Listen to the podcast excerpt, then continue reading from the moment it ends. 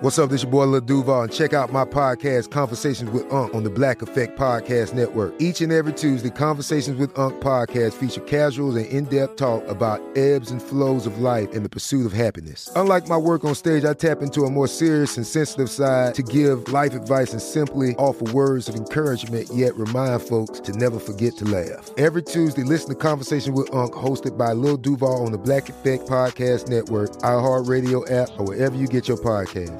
Presented by A T and T. Connecting changes everything. This episode is brought to you by Navy Federal Credit Union. At Navy Federal, it's been the mission to help the military community for over ninety years. And not just help them, but do everything to make sure they not only grow, but flourish. That's why Navy Federal Credit Union has all kinds of great savings and investment options, like share certificates with sky-high rates. So don't hesitate. Start growing your finances today with a variety of savings and investment options. Navy Federal Credit Union. Our members are the mission. Savings products insured by N C U A. Investment products are not insured, not obligations of Navy Federal and may lose value. Are you still searching for your perfect place to call home? Well, now is the time to buy at Fisher Homes. If you're looking to move in before the end of twenty twenty-four, May could be your last opportunity to start building your dream home and close before the year's end. If you're hoping to move in even sooner, Fisher Homes also has homes that are move-in ready and waiting for you, where you can start enjoying the benefits of homeownership even faster. Schedule your personal tour with a new home advisor today at fisher homes dot com and make this spring the season you find your Your perfect home sweet home. What does every grocery store aisle now have in common? Products that come in paper packaging. And we don't just mean the obvious ones like cereal boxes and juice cartons. From beauty products to boxed water, there are more opportunities to go papertarian than ever before. So why should you? Because paper comes from a renewable resource and can be recycled up to seven times. Simply put, it's the smart choice for the environment. And it turns out, the easiest choice for you. Learn more at how life unfolds dot com slash papertarian. When you have health insurance, it's easy to forget about your out-of-pocket costs. That can be a lot of money. But are your bills accurate? It's estimated over fifty percent of medical bills contain errors. HealthLock can help. HealthLock technology securely connects with your insurance and flags any overbilling, wrong codes, and fraud. You can even have HealthLock work on your behalf to get money back from select past bills. To date, HealthLock has helped its members save over one hundred thirty million dollars. To save, visit health lock dot com today. Brought to you by Toyota. Let's go places. Welcome to Forward Thinking. Hey there, everyone, and welcome to Forward Thinking, the podcast that looks at the future and says, that face, that face, that lovable face, it melts my Swedish heart. I'm Jonathan Strickland. I'm Lauren Vogelbaum. And I'm Joe McCormick. And I'm not supposed to be here for this episode. I was on vacation, but you guys actually decided to wait for me and let me talk about about human appearances changing over time, and it's so exciting to me. Well, we knew we were going to have to talk about what humans would look like in the future, and Jonathan, I think you are what humans are going to look like in the future. So I am we so sorry for all of humanity. We couldn't really do it without you. I appreciate that. No, I'm, I'm, I mean, the more I read up into your notes and read the, the references and everything you guys had, had really put together, I was really excited to hear this because uh, this is pretty fascinating stuff. Oh, yeah. And, and this is kind of part of our series. This originated as part of our series on what we don't see enough of in science fiction. Right. Though you do see some of this. But, uh, yeah, if you project forward a little bit in science fiction, look a few thousand years into the future, part of the problem is you've got aliens who look alien. And then or unless alien. It's Star Trek, in which case they look human. Right. Or, and yeah, slightly and then, wrinkly. Yeah, exactly. There's some sort of ridge somewhere on their face. And you've got humans who look exactly like humans look whenever the m- movie was made. Although, you know, Patrick Stewart as Captain Jean-Luc Picard, you know what? You might be onto something about I, they look, the future looks like yeah, me. He needs a goatee, but. Yeah, yeah. And he needs to put on a few pounds. But other than that, yeah. No, oh. we wanted to. I'm okay with it. No, we, we, uh, we really wanted to take a look at what. Will, I mean, what, what's the prevailing, uh, thought about what human appearance is going to be? And as it turns out, it's a very tricky thing to talk about for multiple reasons. Well, of course, you can't really predict, right? I mean, it's one of those things where uh, there's not a, uh, a clear projection that will be controlled by human behavior. Right. There, it's like, kind of a, it's kind of willy-nilly and it's kind of random. Right. There's not like a, a, a, uh, simulation we can pull up where we just have a slider and we say, all right, let's just slide it forward fifty thousand years. Oh, that's what we're going to look like. Right. Then. Three slide arms. It, yeah. Yeah. yeah, exactly. Yeah. So we wanted to kind of talk about some of the scholarship behind this and the thoughts behind this and really kind of d- dive into the, this topic and talk about some of the possibilities. Right. So just last year, there was actually a funny news story and then a lot of back and forth between people in the media and the scientific community about this one particular article uh, that Forbes published. Uh, right. It went pretty viral. It, they, they published this this tech blog and or article and or content piece. I, yeah. I'm, I'm not sure exactly what, what category it, it fell in. Right. Um, it, it was called How the Human Face Might Look in one hundred thousand Years. So this was June of last year. This was June of twenty thirteen, correct. Okay. And uh, in it, Forbes staffer Parmy Olson reported on work that had been done by uh, by this digital artist named Nickolay Lamb in collaboration with a computational genomist named Doctor Alan Kwan. I didn't even know computational genomist was a was a thing. Me neither. Pretty awesome. Congratulations to that guy. um, and so in In their work, they speculated on what the face might look like in twenty thousand, sixty thousand, and one hundred thousand years. Okay, so so what did they come up with? Well, you guys might have seen a picture of this somewhere. It it basically, the furthest view out was this sort of anime character-looking thing. Right. Okay. Gigantic eyes. Gigantic eyes, kind of weird, big forehead, uh, and... Yeah, now, uh, so far sounding like me. No, my eyes are not gigantic. I Devilishly do have the, I do, handsome. I do have the weird big forehead, though. That's okay. So, so their predictions fall into into a few broad categories. Okay, they they suggested that the forehead will get longer and wider to accommodate a larger brain. Okay, we'll talk more about this way at the end of the podcast. Um, that the eyes will get larger, approaching, and I quote, unnervingly large. This this is what we call Disney princess large. Yeah. As as we adapt to dimmer off Earth environments, okay. And as we become more innocent. Right. Um, that our nostrils will get larger and our hair denser to help with breathing and heat retention off-world. Now, wait, I hope the timeline on this is really accelerated because that hair density thing is very, very pertinent to me. Um, that our skin will get darker to help combat uh, U V radiation outside of Earth's ozone. Okay. That we'll ditch wearable tech for subtle implants. Okay. Um, and that perhaps most importantly, genetic manipulation will render natural evolution moot, um, likely resulting in increasingly normal human features with an emphasis on, on symmetry and the golden ratio and that kind of ideal. Right. Of, of human. And normal, beauty. Yeah, normal and ideal there being in quotation marks. It really heavy quotation marks in case you can't tell my sarcasm voice, which I am told sometimes sounds a lot my, like my normal voice. Well, yeah. No, the, the, exactly, because normal, I mean, who defines what normal is in this case? And this, they're specifically looking at these, these, uh, uh, ideals, which have been held up as ideals only by certain types, certain cultures.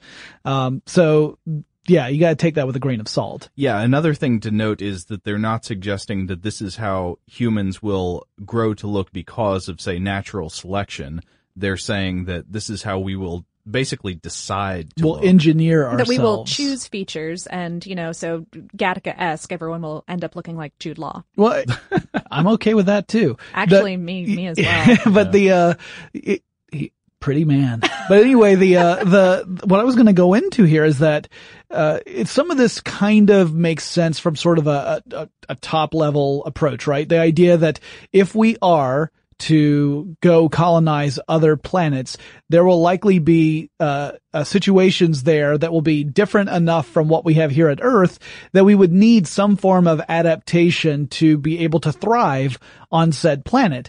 And so while it might not be uh, uh efficacious for us to wait for evolution to take hold so that whichever humans survive that initial colonization end up producing generation upon generation upon generation, uh you know, multiply that out ten thousand times till you get to a, a group of human beings or what used to be human beings who are ideally suited for that planet, it makes more sense that we would be taking an approach where we're we're making those choices consciously. Well, I mean, these days in the ideal scenario, we do all we can to prevent natural selection from happening to humans. Pretty so, frequently, yeah. Yeah.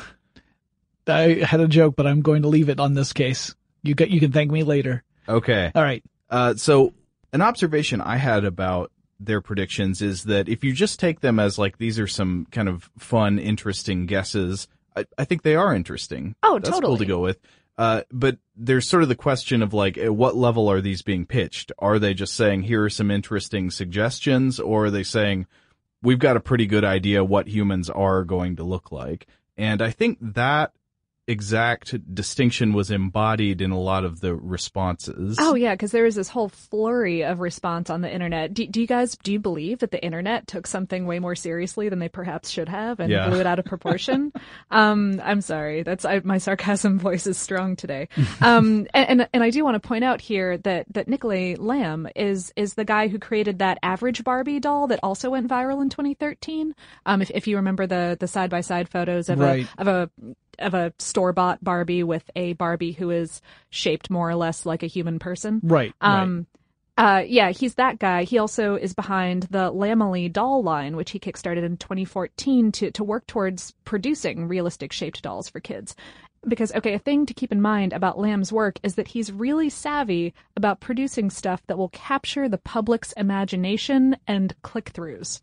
So in other words, like, this could be something where Uh, he, he imagines a scenario and then, and then frames it in such a way that it's compelling enough for people to look at, participate in a discussion about, but doesn't ne- necessarily indicate any kind of expertise necessarily that, or, or scholarship that went into the, the ultimate, uh, design or, I, or, or guess. I, I think very much that, um, that, you know, that, that he and the, the other fellow Kwan were trying to make an interesting thing, right? m- yeah. Perhaps more so than an extraordinarily accurate future prediction. Well, and, sure. and and one other thing I would point out, and some of the other discussions we're going to, to chat about will sort of fall into this as well, is that while we could go the engineering route to try and take tackle some of these these issues, another thing we could try, besides you know altering ourselves, is altering the environment we're going into, and therefore you wouldn't have that environmental requirement to adapt.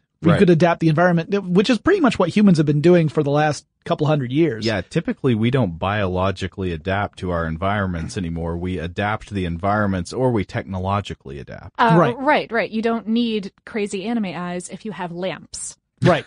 so right, that's a good point. But so in other words, are you no, telling no, no, me Jonathan... that pitch dark couldn't happen, or is it pitch black? Pitch, pitch black. black. That pitch black couldn't happen because.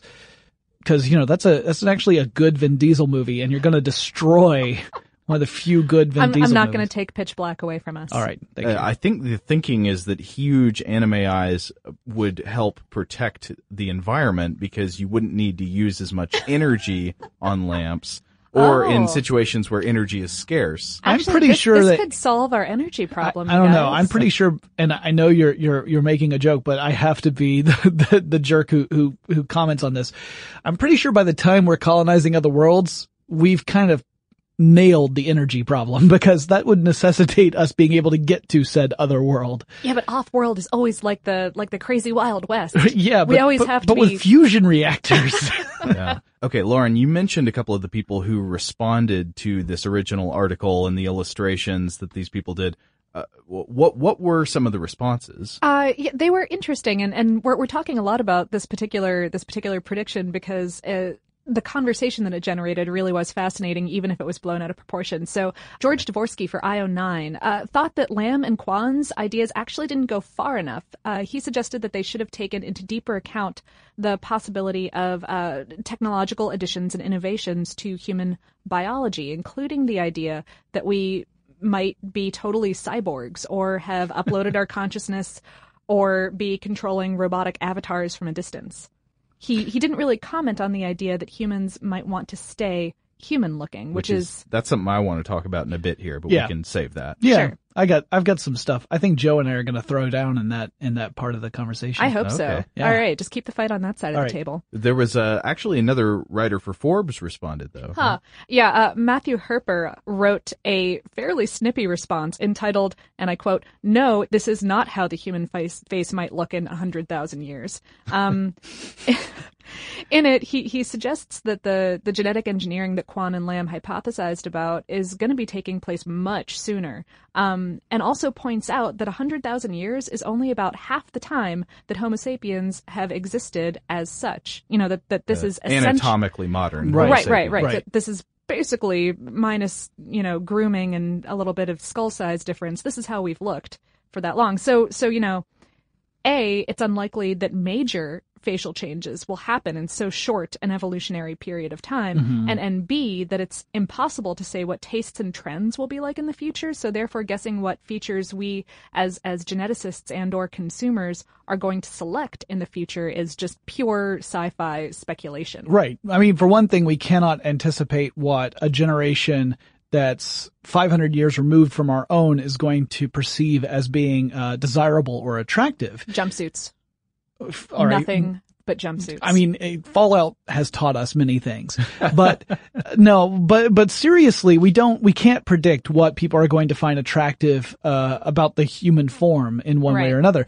And that's part of what we'll really go into our discussion a little bit later too. Uh, but so, so yeah, it's really difficult to suggest that. Also, as far as this, this genetic engineering thing about how it's going to happen much sooner, Uh, that one I'm really curious about because I, I foresee there's going to be a lot of resistance on that front from, oh, yeah. for a long time, uh, for, for, for various reasons, including ethics. So. Right. You're saying it's not just that the, we might not have the technological expertise to do it, but that there might be reasons not to do it. There will be cultural and social taboos against genetic engineering, at least in certain parts of the world, for a good long time is my guess.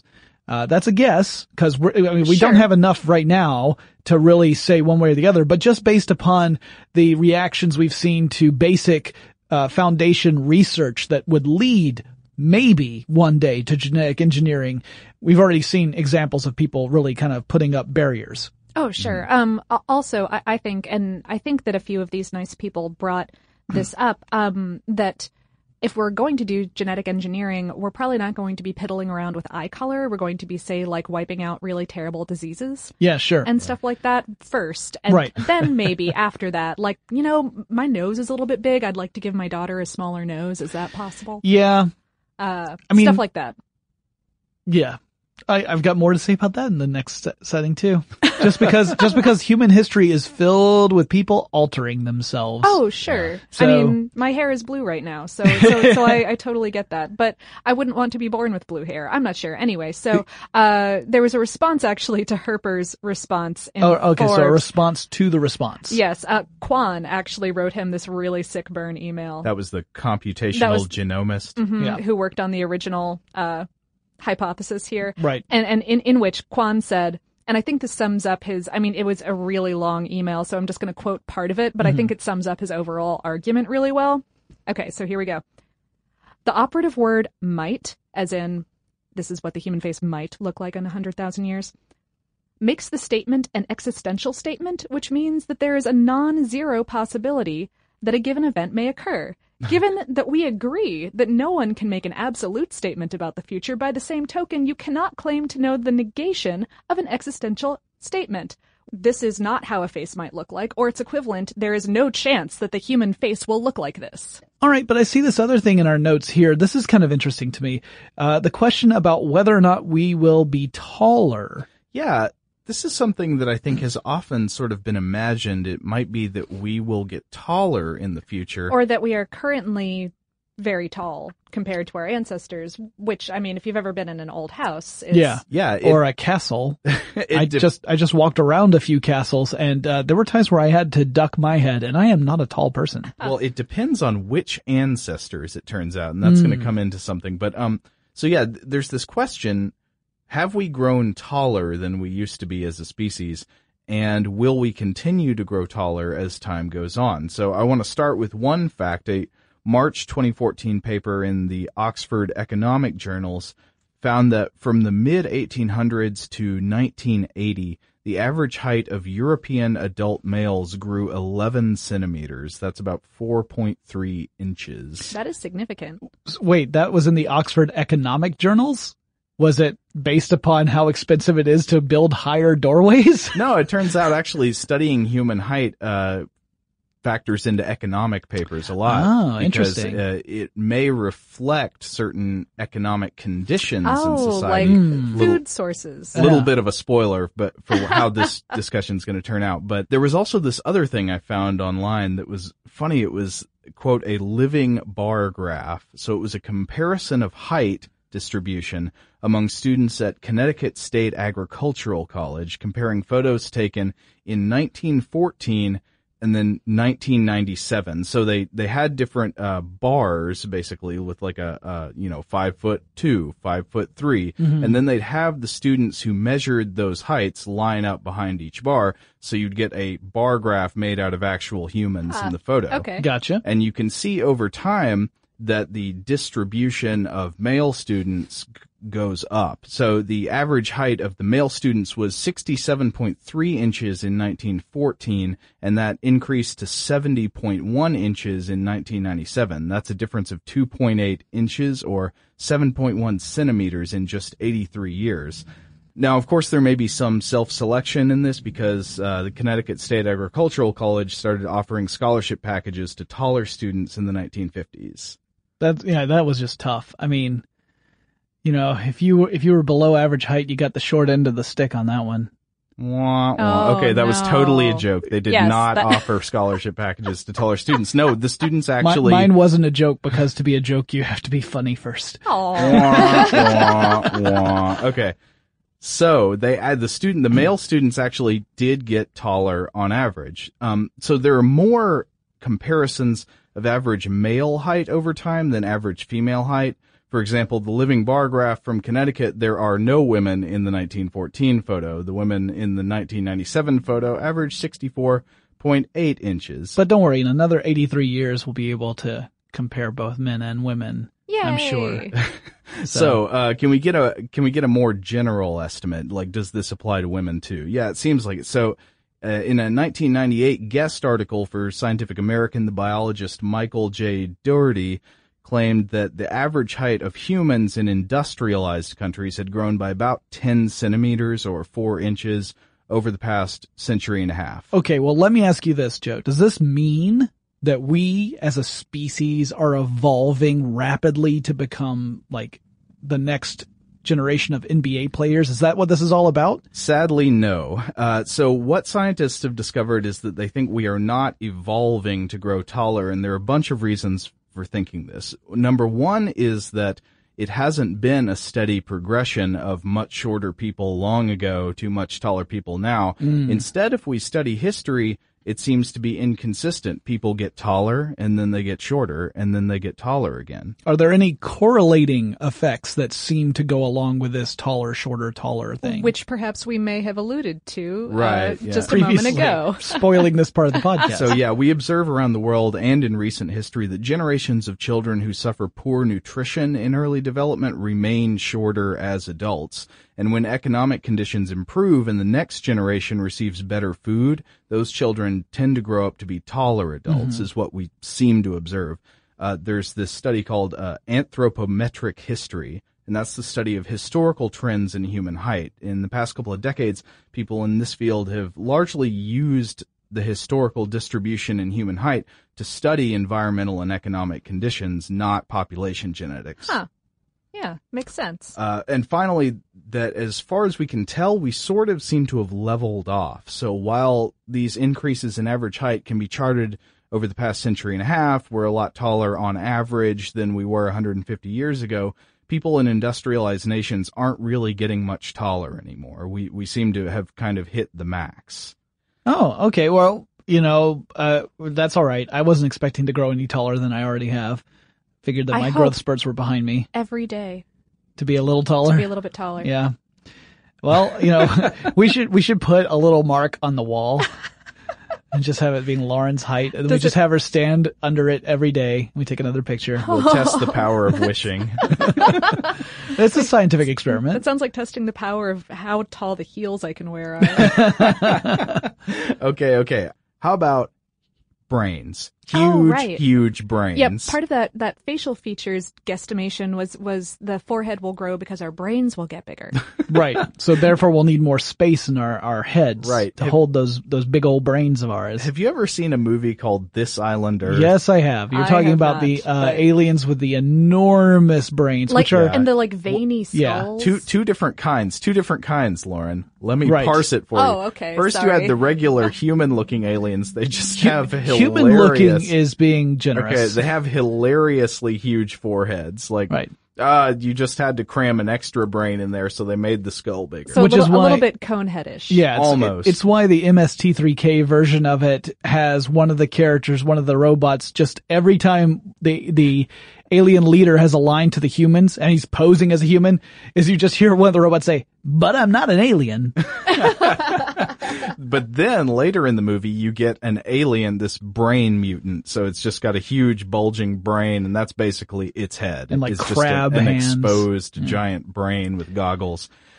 Is that what we're going to be? Because obviously we want our we want our brains to get more powerful. If we're thinking that we're going to continue to upgrade our intelligence, if we can genetically engineer ourselves to be smarter, that's got to mean we're going to have gigantoid brains, right? Well, first of all, uh, let's no. let's let's look back at history, right? We need to look back at, at our our ancestors and the and the and the predecessors to the humans. Uh, right. Sure, and it's certainly true that he, that human brains are are, are hominid brains, at the very least, have gotten much bigger over the past, say, two to three million years. Yeah, that's right. So our brains have more than doubled in size since more than more than two two and a half million years ago, but does that necessarily mean that size is directly correlated with intelligence? There are some correlations, but it's not a totally direct correlation. Oh, right. It's not one-to-one, certainly. Well, yeah. I mean, there there are some studies that show that, that brain size and intelligence are not so closely correlated that, you know, you would say, oh, this person has a larger brain, therefore they are automatically smarter than this other person. Right. So one example I'd like to give is that on average, men have slightly bigger brains than women, but don't take this and run with it, you woman-hating jerks. That does not mean men are smarter than women. In fact, men are not measurably smarter than women. Uh, it seems that, for example, one one thing explaining part of this is that women have more densely crowded neurons in some parts of the brain, the huh. cerebral cortex. Uh, women may have up to twelve percent more neurons in the cortex than men. And then there is the fact that it's actually the brain-to-body mass ratio that is a little bit more predictive of intelligence. But even then, you have s- some variation with that. Within uh, that. Sure. Well, like like an elephant's brain can weigh four times that of a human's, um, and they... as far as I know, don't do many of the complex things that we do. If they do, they're really good at hiding it. Um, no, they, they, they need those those big brains to control their huge muscle blocks. Mm. Well, that makes sense. Um, there's there's also, okay, so w- within the human species itself, the, the largest Homo sapiens brains on record belong to the Cro-Magnons, which were a subset of early modern humans who lived some twenty thousand to forty thousand years ago. And and some people theorized that they needed those bigger skulls uh, not to, you know, do computational science, but but rather to chew their less refined food, or, you know, simply having a thick skull to, like, survive infancy was mm. really useful. Yeah. I don't know. They might have been calculating how long it would take them to chew that food. It's so possible. It's, you know, we can't I don't, put it I don't past know. I, right. I've never asked one. I want to throw an even bigger wrench into this and say, okay, so we've established that it's not necessarily just a, a brain size issue. Brain size is correlated to intelligence, but it's not a one-to-one thing. But this is the craziest thing. Our brains may not even right now be the biggest they've ever been. Modern humans, we should probably say, are the most intellectually advanced species as far as we know. I mean, right. The, the, the most intellectually advanced ones that we've encountered at any right. rate. And mm-hmm. not including dolphins. And, and, and certainly for smarter overall than Cro-Magnons. Probably. Yeah, yeah, most likely. But what if our brains had been bigger than they are now? Uh, yeah, there is evidence that they have been shrinking recently. Uh, according to paleoanthropologist John Hawks in this really great Discover magazine article, um, over the past twenty thousand years, the average volume of the human male brain has decreased from about uh, one thousand five hundred cubic centimeters to about one thousand three hundred fifty. Um, and that's, okay, conversions are awkward from metric to imperial. That's like Mm, six and a third cups of brain to about five and two third cups of brain, or like three point two pints to two point eight five pints. It's, it's, it's a chunk about the size of a tennis ball. Didn't um, need it. And, and, and, and women's brains, for the record, have, have shrunk proportionally as well. So wait a minute. How are they explaining this? Are, are we getting dumber than we used to be? Um... Well, okay, so so they've... Tread carefully. ha, different paleontologists and anthropologists have different theories about why and how and the exact effect that this is having on, on humans as a society. Um, the first is that, yeah, we're getting dumber. Um, uh, and, and, and, so you the know, Cro-Magnons I, were not less intelligent, though. Ha, I, I either due to something like, have you guys seen Idiocracy? Um, yes. Yeah, just, just the lowest common denominator becoming the greatest denominator. Um, right. Uh, And or that as a society, you know, being a society means that we don't have to be so smart to stay alive. Individually, there is not as much of an imperative for intelligence because collectively we're able to handle so much. Right. Hmm. Right. Um, uh, another theory put forth is that our brains are getting more efficient. Um, both more agile and also more energy efficient, allowing us to concentrate less on food and more on playing really awesome guitar riffs. Well, okay. Yeah. Sure. Um, or perhaps that we've domesticated ourselves. Um, a, a marker of tame animals after many generations is a smaller brain size. Which, again, wow. kind of goes back into that idea of they don't need as large a brain because they don't have they don't have to rely so much on survival skills because mm-hmm. they got a big old dumb human taking care of them. Right, right. Um, or... Uh, finally, that our changing diet means that our food is so much easier to eat that our skulls don't need to be as big for us to chew it. And also, I mean, I I don't think that we mentioned this before, but a definite uh, impediment to, you know, ludicrously large, unnervingly large brains is that uh, the human birth canal is not getting proportionately larger anytime soon, I don't think. I mean, like, yeah. like it, it would require... the birth canal to get larger, or or human hips to get larger. Well, by that time, we'll all be born in artificial wombs. Oh, okay. Yeah, like the Matrix. We'll just be in right. little pods. Yeah. Okay, so I think by that time, solved. We're actually gotten to the point where our brains are just in jars, and so then you'll be uh, bragging to everyone else about how big your jar is. Okay. Yeah. I want to switch to a different topic. Okay, please do. Are we going to become the Borg? Uh, because... This is what everybody imagines, right? So we, we're heading towards the singularity. We're going to start incorporating more technology into our brains, into our bodies to supplement all the things we can't do with these weak, puny little muscles and the gray matter up here. Why not just cram computers into our skin so we'll have little wires and circuit boards popping out everywhere? I, I feel like this sort of ties into Dvorsky's comment on oh, the, sure. the first the first article we were talking uh, about. Yeah, yeah. I he, mean, he seemed to think we weren't going far enough. Yeah, right? I mean, I mean, if I could replace one eye with little blinking L E Ds that say something clever in Morse code, I, I probably would today. Okay. There you go. Uh, all right, well, Joe, I want to hear, I want to hear your, your point of view on this, because then I want to, uh, to engage in a discussion about this, because I have, I have some thoughts of my own. Yeah, okay. Well, I kind of doubt that. I mean, I don't know, maybe... Because, of course, human culture and what we find attractive sure. is it's adaptable, we know, to some extent. We don't know to what extent. And I would guess, based on my affinity for something called the biophilia hypothesis, that we probably aren't going to want ourselves to look too computery and machine-y. Mm-hmm. Uh, so, th- that hypothesis is the E O Wilson one, right? Yeah, so this is put forth by E O Wilson. There have been a lot of people who have written about it. And the biophilia hypothesis is what it sounds like. It's the idea that living organisms like humans have an inherent, deeply instinctual affinity for other living organisms and living systems, so that we are always going to prefer organic life to artifactual, synthetic types of objects. Mm-hmm. And that humans, you, you'd always prefer a forest to a room with concrete walls. and okay. that, that and that that goes deep. It's not just sort of a cultural institution like, oh, yeah, you know, forests are nice because I learned that when I was a kid. Uh-huh. It's it's part of the animal that we are to prefer those things. That that's sort of, I mean, it's still a hypothesis, of right. course. That's not something that's proven to be true, but that it seems to ring true to me.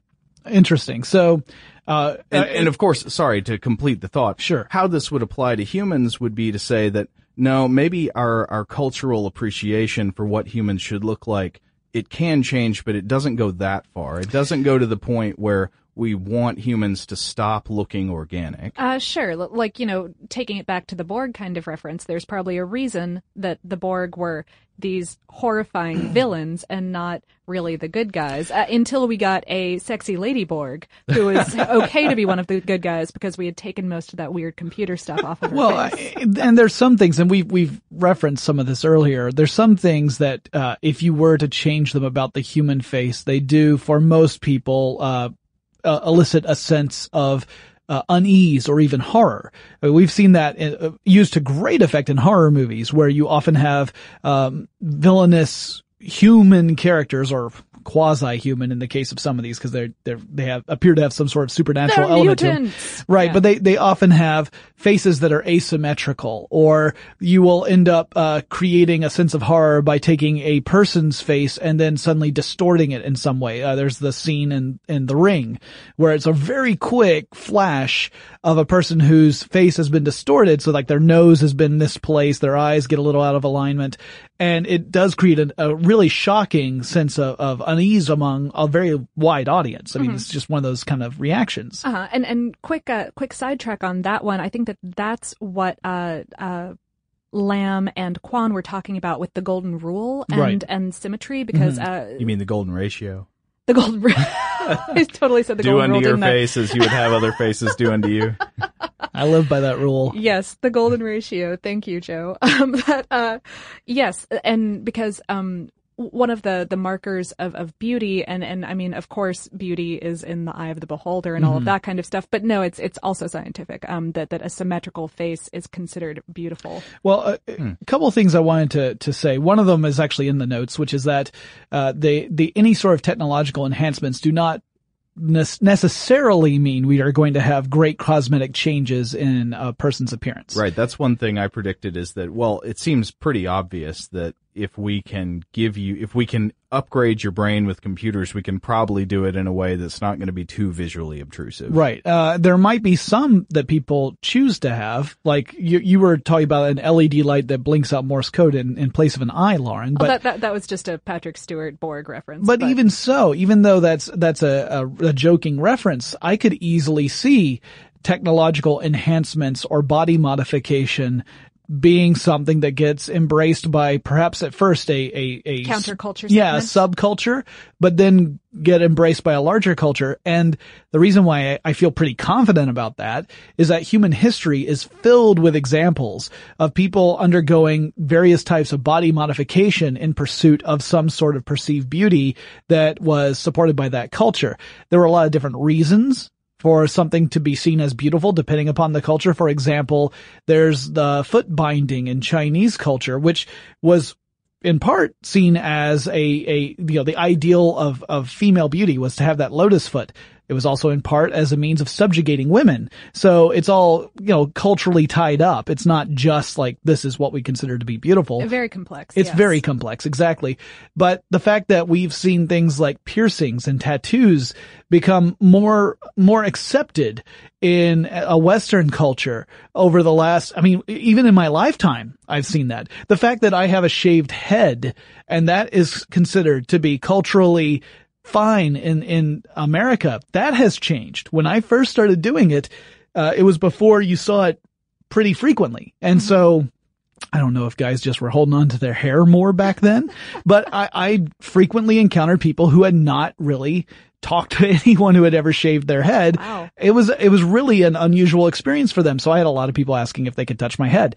Thankfully, that part of my life is behind me, I guess, because now we've hit a kind of, uh, uh, uh you know, saturation, saturation point. point of bald guys, particularly the bald guys with goatee Heisenberg appearance.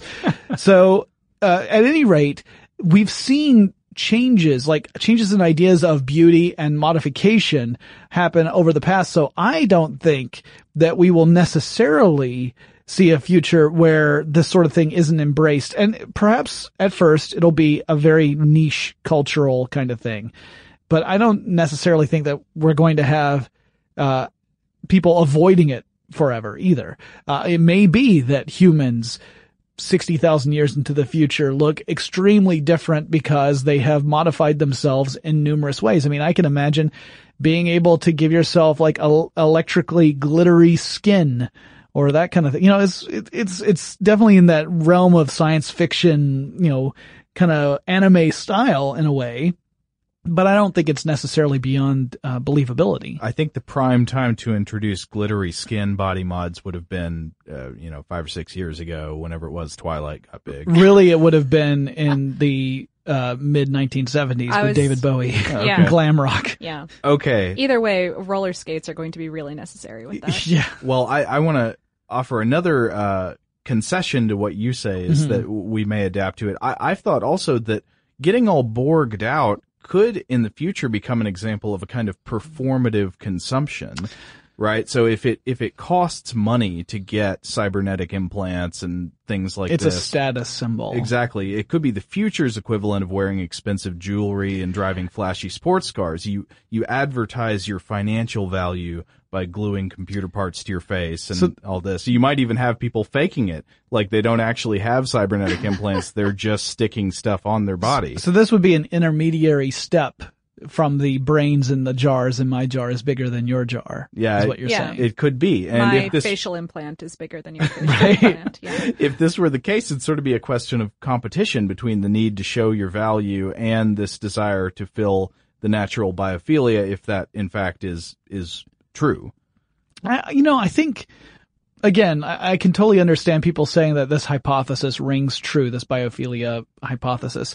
Uh, certainly, uh, there are plenty of examples, if we just look at our fiction, of that being true, where you either have the perfect hero and the disfigured villain, or you have the disfigured hero who whom everyone treats as a villain unfairly, Until... due simply because of their, their appearance, yeah. but then it's revealed that the, this person is actually beautiful on the inside and it becomes, you know, a, a, an object lesson for, for the reader. A Quasimodo um, issue. Yeah. yeah, exactly. So there, there's plenty of examples just in human experience that support this hypothesis. Obviously that's not, you know, enough from a scientific perspective.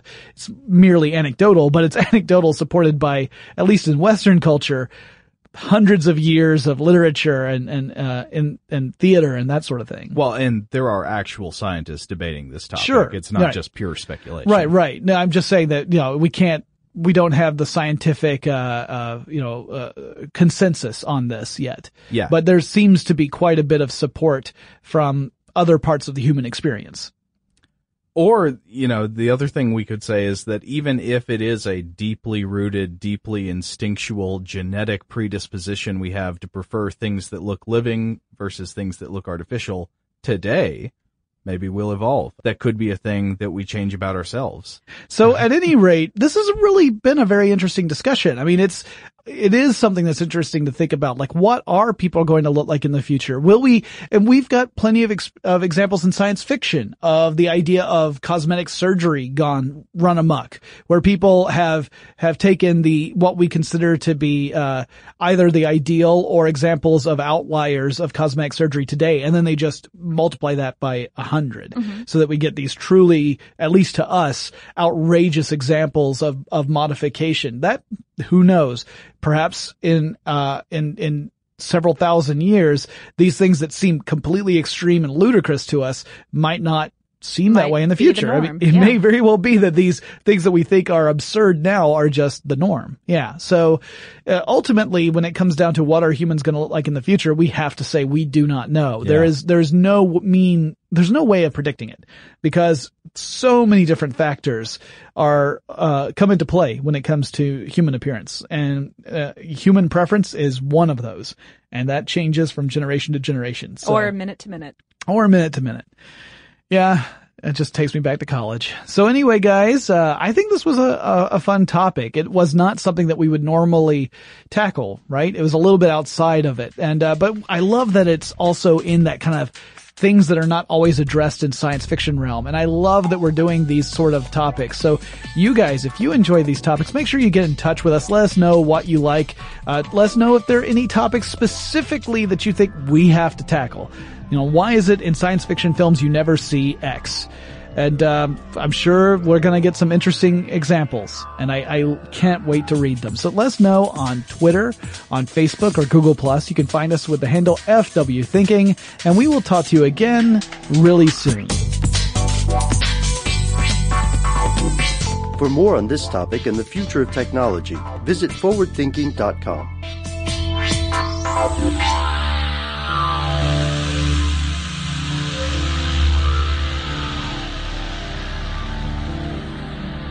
Brought to you by Toyota. Let's go places.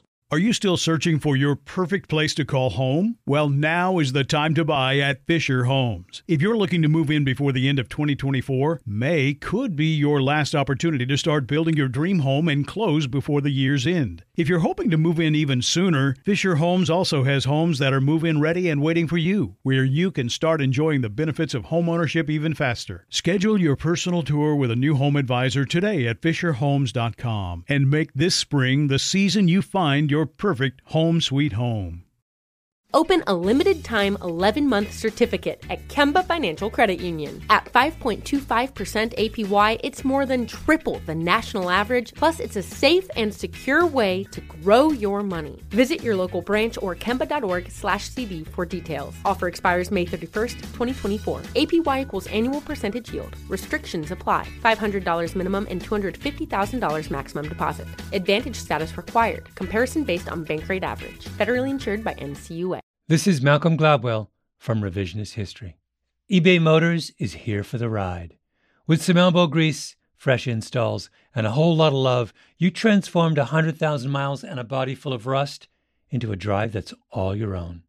Brake kits, L E D headlights, whatever you need, eBay Motors has it. And with eBay Guaranteed Fit, it's guaranteed to fit your ride the first time, every time, or your money back. Plus, at these prices, you're burning rubber, not cash. Keep your ride or die alive at ebay motors dot com. Eligible items only. Exclusions apply. Hey, guys. Back at the playground again, huh? Yep. You know what this playground could use? A wine country. Heck yeah. And some waves so we could go surfing. Oh, yeah. Ah, love that. A redwood forest would be cool. I'm in. Ah, ski slopes. Let's do it. Um, can a girl go shopping? Yeah, baby. Wait. Did we just invent California? Discover why California is the ultimate playground at visit california dot com. Without the ones like you who work tirelessly to keep things running, everything would suddenly stop. Hospitals, factories, schools, and power plants, they all depend on you. No matter the weather, emergency, or time of day, you're the ones who get it done. At Grainger, we're here for you with professional-grade industrial supplies. Count on real-time product availability and fast delivery. Call, click grainger dot com, or just stop by. Grainger, for the ones who get it done.